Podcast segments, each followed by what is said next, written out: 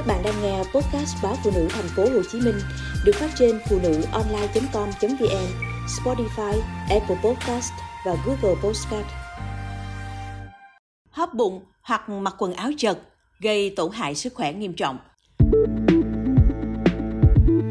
Theo các chuyên gia y tế, việc hấp bụng để trông gầy hơn gây ra nhiều tác động xấu cho sức khỏe.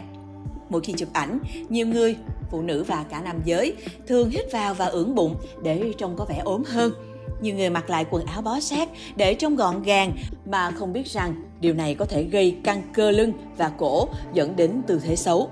Van Marinos, chuyên gia về khoa học thể thao và người sáng lập của Community Moves, nói rằng việc liên tục hấp bụng có thể hạn chế khả năng hoạt động bình thường của cơ hoành, do đó có thể ảnh hưởng đến cơ chế hô hấp. Nhà khoa học này cũng chia sẻ rằng việc nịch bụng hoặc mặc đồ quá chận có thể khiến chứng đau cổ và các vấn đề về tư thế nghiêm trọng hơn, dẫn đến gù do áp lực tác động lên cuộc sống. Các nhà vật lý trị liệu hàng đầu ở Sydney, Úc cho biết việc liên tục nín thở để hóp cơ bụng vào sẽ khiến chúng co lại. Điều này làm thay đổi độ cong của cột sống. Họ lưu ý rằng việc hóp bụng có thể khiến hình thành các nếp nhăn ở bụng và làm nổi túi mỡ ở bụng. Bụng đóng vai trò quan trọng trong việc giữ thăng bằng khi di chuyển. Khi nén chặt cơ bụng có nghĩa là tất cả năng lượng sẽ dồn vào một vùng, gây mất cân bằng. Việc hóp bụng gây áp lực cho xương đòn và phần dưới cổ dẫn đến đau cổ, vai và lưng.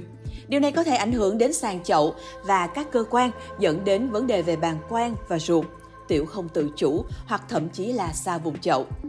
Theo các nhà vật lý trị liệu, thời điểm duy nhất nên hóp bụng là khi nâng tạ tại phòng tập thể dục. Đó là một kỹ thuật dằn mà bạn sử dụng khi nâng một vật nặng và nó không có nghĩa là khiến bạn trông gầy hơn. Bạn không thể ngồi hoặc đứng và hóp bụng trong vài giờ vì nó gây rất nhiều căng thẳng cho cơ thể của bạn. Đầu tiên, điều quan trọng là phải di chuyển nhiều và không ngừng chuyển động.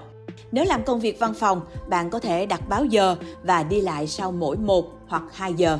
Chỉ cần pha một tách trà, đi lại quanh bàn làm việc vài lần hay làm bất cứ điều gì khiến bạn phải di chuyển.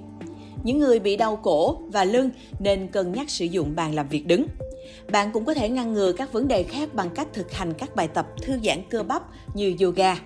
Nên tập trung vào các động tác giúp uốn cong cột sống mà không gây căng thẳng cho các cơ.